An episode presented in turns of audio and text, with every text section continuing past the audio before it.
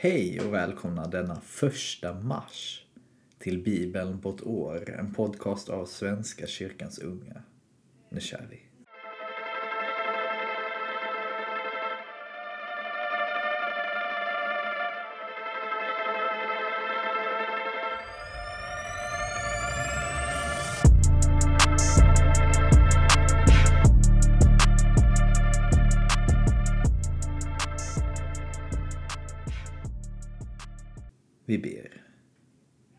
Gud för denna första mars. Tack för årets tredje månad. Tack för våren. Tack för grönskan och blommorna som snart kommer. Tack för att oavsett hur oroligt det än är i världen så pågår årets kretslopp ändå. Tack för att vi kan se dig i årets tidsepoker hur du rör dig och finns. Var med i dagens läsning. I Jesu namn. Amen. Vi börjar i tredje Mosebok kapitel 24, vers 1 till kapitel 25, vers 46. Herren talade till Mose. Befall israeliterna att skaffa dig ren olja av stötta oliver till lampstället så att lamporna kan sättas upp varje dag. Utanför förhänget framför förbundstecknet i uppenbarelsetältet ska Aron se till att lamporna ständigt brinner. Natten igenom inför Herren. Detta ska vara en oföränderlig stadga för er genom alla släktled. Han ska alltid hålla lamporna på lampstället av rent guld brinnande inför Herren. Du ska ta siktat mjöl och baka tolv kakor. Varje kaka ska bestå av två tiondels efa siktat mjöl. De ska du lägga i två staplar med sex i varje på bordet av rent guld inför Herren. Vid varje stapel ska du lägga ren rökelse, som istället för bröd är deloffret. Ett eldoffer åt Herren. Varje sabbatsdag ska man alltid lägga fram bröden inför Herren. Det ska vara en evig förpliktelse för israeliterna. De tillfaller Aron och hans söner som ska äta dem på helig plats, ty det är något högheligt. De ska för all framtid vara hans andel av Herrens eldoffer.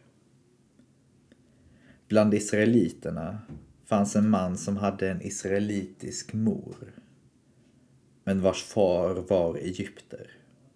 I lägret kom han i strid med en israelitisk man och sonen till den israelitiska kvinnan smädade namnet och förbannade det. Man förde honom till Mose. Hans mor hette Shelomit, dotter till Divri av Dans stam. De satte mannen i förvar i väntan på ett besked från Herren. Herren talade till Mose. Mannen som förbannat ska föras utanför lägret. Alla som har hört orden ska lägga händerna på hans huvud och hela menigheten ska stena honom. Och du ska säga till israeliterna. Var och en som förbannar sin Gud drar skuld över sig. Var och en som smädar Herrens namn ska straffas med döden. Hela menigheten ska stena honom. Den som smädar namnet, han må vara invandrare eller infödd, ska dödas. Slår någon ihjäl en människa ska han straffas med döden. Den som slår ihjäl ett djur ska ersätta det, liv för liv skadar någon sin nästa ska man göra med honom som han har gjort. Bruten lem för bruten lem, öga för öga, tand för tand. Samma skada som han har vållat en annan ska tillfogas honom själv. Den som slår ihjäl ett djur ska ersätta det, men den som slår ihjäl en människa ska själv dödas. En och samma lag gäller för er alla, för invandraren som för den infödde, ty jag är Herren, er Gud. Mose sade detta till israeliterna och mannen som förbannat förde dem utanför lägret och stenade. Israeliterna gjorde som Herren hade befallt Mose. Herren talade till Mose på Sinaiberget. Säg till israeliterna. När ni kommer in i landet som jag ger er ska landet fira Herrens sabbat. I sex år ska du beså din åker och i sex år ska du beskära dina vinstockar och bärga skörden. Men det sjunde året ska landet ha en sabbatsvila, en Herrens sabbat. Då ska du inte beså din åker och inte beskära dina vinstockar. Vad som växer upp av spillsäden efter skörden ska du inte skörda. Och de druvor som växer på dina obeskurna vinstockar ska du inte plocka. Det ska vara ett år av sabbatsvila för landet. Vad landet själv kan frambringa under denna sabbat ska vara mat åt dig, din slav och slavinna, din daglönare och den som tillfälligt bor hos dig, alla som är hos dig. Din boskap och de vilda djuren i ditt land ska också äta av vad landet kan ge. Du ska låta det gå sju sabbatsår, sju gånger sju år, så att tiden för de sju sabbatsåren blir 49 år. I sjunde månaden, den tionde dagen i månaden, ska du låta hornen ljuda. På försoningsdagen ska ni stöta i horn i hela ert land. Och ni ska helga det femtionde året och utropa frihet åt alla invånare i landet. Det ska vara ett friår för er. Var och en ska få tillbaka sin egendom och få komma tillbaka till sin släkt. Detta femtionde år ska vara ett friår för er. Då ska ni inte så något och vad som växer upp av spillsäden ska ni inte skörda. Och druvor från de obeskurna vinstockarna ska ni inte plocka. Ty det är ett friår. Det ska ni hålla heligt. Ni ska få er mat av det marken kan ge. Under friåret ska var och en få tillbaka sin egendom. Om du säljer åt din landsman eller köper av honom ska du inte göra något orätt. Du ska betala din landsman efter det antal år som har gått sedan friåret och han ska sätta priset efter det antal år du kan bärga skörden. Ju fler år, desto högre pris ska du betala och ju färre år, desto lägre pris. Ty det är ett visst antal grödor han säljer åt dig. Ni ska inte göra orätt mot varandra. Du ska frukta din Gud, ty jag är Herren, er Gud. Ni ska hålla mina bud och mina stadgar ska ni följa och rätta er efter. Då lever ni trygga i landet. Landet ska ge sin frukt. Ni ska äta er mätta och leva trygga där. Och om ni undrar vad ni ska äta under det sjunde året, då ni inte får så eller skörda, ska ni veta att jag låter min välsignelse komma över er under det sjätte året, så att det blir gröda för tre år. Ännu när ni sår under det åttonde året kan ni äta av den gamla skörden. Ända till dess att det nionde årets gröda har bärgats kan ni äta av den gamla skörden. Jord får inte säljas för all framtid. Ty landet är mitt och ni är främlingar och gäster hos mig. För all jord som blir er måste ni medge återköp. Om din broder kommer på obestånd och måste sälja av sin egendom ska hans närmaste skyldeman lösa in det sålda. Om någon saknar skyldeman men själv får råd att lösa in det sålda ska han räkna efter hur många år som gått efter försäljningen och betala köparen för det återstående. Så ska han få tillbaka sin egendom. Men om han inte har råd ska det sålda förbli i köparens ägo till friåret. Då ska den frånträdas och han ska få tillbaka sin egendom. Om någon säljer ett bostadshus i en stad med murar ska han ha rätt att köpa tillbaka det inom ett år. Inlösningsrätten är alltså tidsbegränsad. Om det inte blir inlöst inom ett år ska huset, om det ligger i en muromgärdad stad, förbli köparens och hans efterkommandens egendom för all framtid och inte frånträdas under friåret. Men hus i byar som inte omges av murar ska betraktas som åkermark. De kan köpas tillbaka eller frånträds under friåret. I fråga om leviternas städer, det vill säga husen i deras städer, har leviterna en inlösningsrätt som gäller för all framtid. Vare sig en levit köper tillbaka sitt hus eller det hus han sålt i sin stad frånträds under friåret. Ty leviterna har, i motsats till övriga israeliter, ingen annan egendom än husen i sina städer.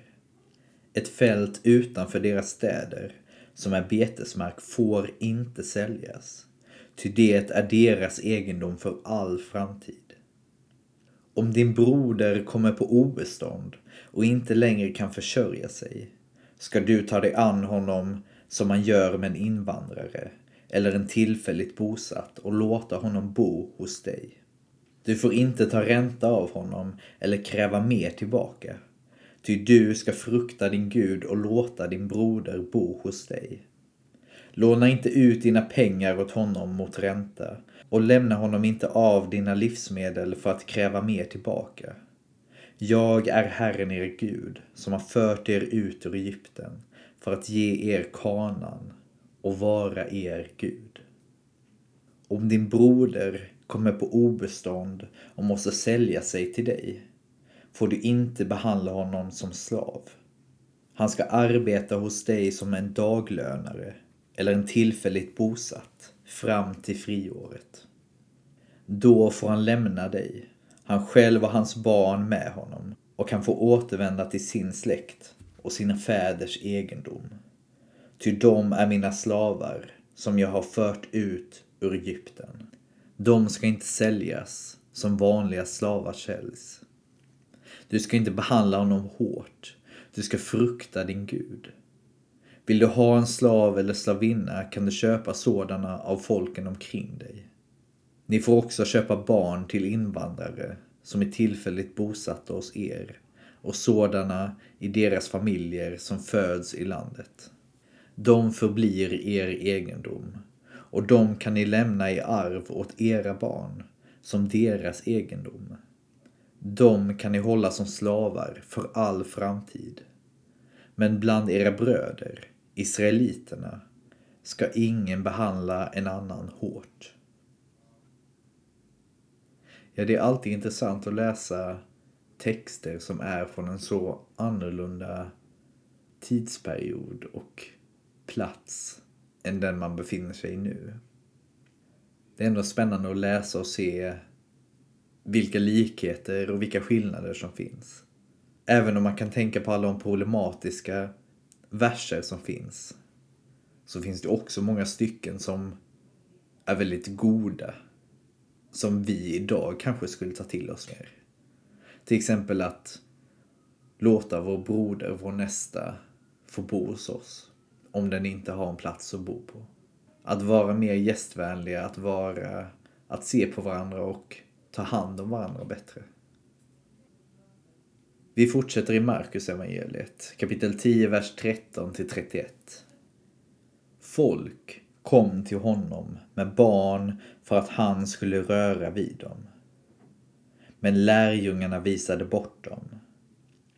När Jesus såg det blev han förargad och sade Låt barnen komma hit till mig och hindra dem inte. Guds rike tillhör sådana som dem. Sannerligen, den som inte tar emot Guds rike som ett barn kommer aldrig dit in. Och han tog dem i famnen, lade händerna på dem och välsignade dem. När man skulle fortsätta sin vandring sprang en man fram och föll på knä för honom och frågade Gode mästare, vad ska jag göra för att vinna evigt liv? Jesus svarade Varför kallar du mig god? Ingen är god utom Gud.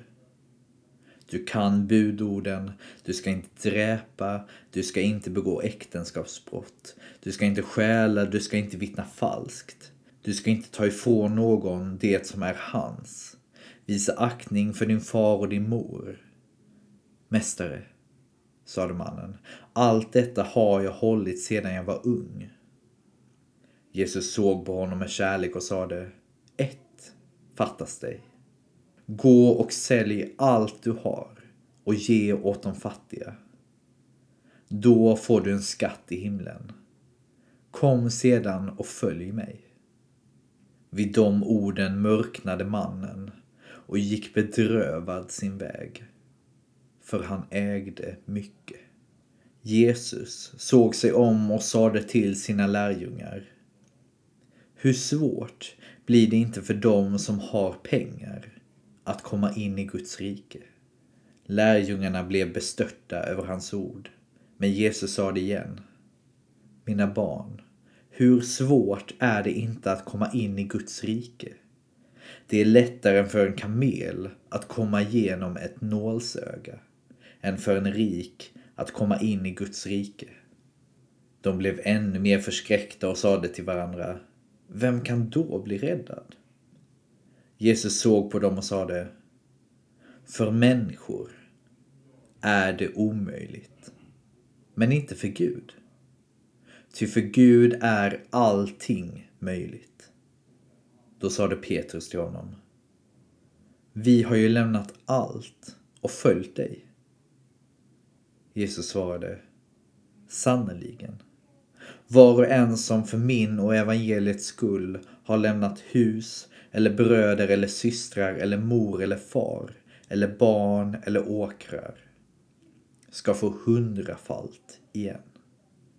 Här i världen ska han få hus och bröder och systrar och mödrar och barn och åkrar mitt under förföljelse. Och sedan evigt liv i den kommande världen. Många som är sist ska bli först. Och många som är först ska bli sist. Vi fortsätter i Saltaren. Psalm 44, vers 10 till 27. Men nu har du stött bort och förnedrat oss. Du drar inte i fält med våra herrar. Du lät fienden driva oss på flykt och våra motståndare fick plundra. Du gjorde oss till slaktfår och skingrade oss bland folken. Du sålde ditt folk för ingenting och gjorde dig ingen förtjänst. Du gör oss till åtlöje för våra grannar, till spott och spe för dem som bor omkring oss. Du gör oss till en visa bland folken, ett mål för allas förakt. Ständigt känner jag min vanära. Jag måste rodna av skam när jag hör dem som smädar och hånar. Ser fienden som vill hämnas. Vi utsätts för detta. Fast vi inte glömt dig och inte svikit förbundet med dig. Vårt hjärta har inte vänt sig från dig. Våra steg har inte vikit från din väg. Men du har krossat oss som du krossade draken och höljt oss i djupaste mörker. Om vi hade glömt vår Gud och sträckt våra händer mot en avgud skulle då inte Gud ha märkt det? Han som vet vad som göms i vårt hjärta. Det är din skuld att vi ständigt dödas. Att vi räknas som slaktfår. Vakna! Varför sover du, Herre? Res dig! Stöt inte bort oss för alltid. Varför döljer du ditt ansikte och glömmer vår nöd och plåga? Vi har sjunkit ner i gruset. Vi ligger tryckta mot marken. Grip in, kom till vår hjälp. Befria oss. Du som är god. Ja, det är inte ett nytt påfund att tänka, var är Gud? Varför hjälper inte Gud? Varför griper inte Gud in? Utan det är tankar man alltid haft. Och det tror jag, det tycker jag är betryggande ändå. När jag tvivlar så är jag inte ensam. Det finns till och med folk i Bibeln som tvivlar. Men Gud är där ändå. Oavsett hur stark eller hur svag min tro är. Vi avslutar i Ordspråksboken kapitel 10, vers 20 till 21. Rent silver är den rättfärdiges tal. De ondas tankar är utan värde. Den rättfärdiges ord vägleder många. Dåren leds i döden av sitt oförnuft. Det var allt för idag, kära vänner, denna första mars. Tack för att ni lyssnade. Vi ses imorgon igen. Ha det fint. Hej då.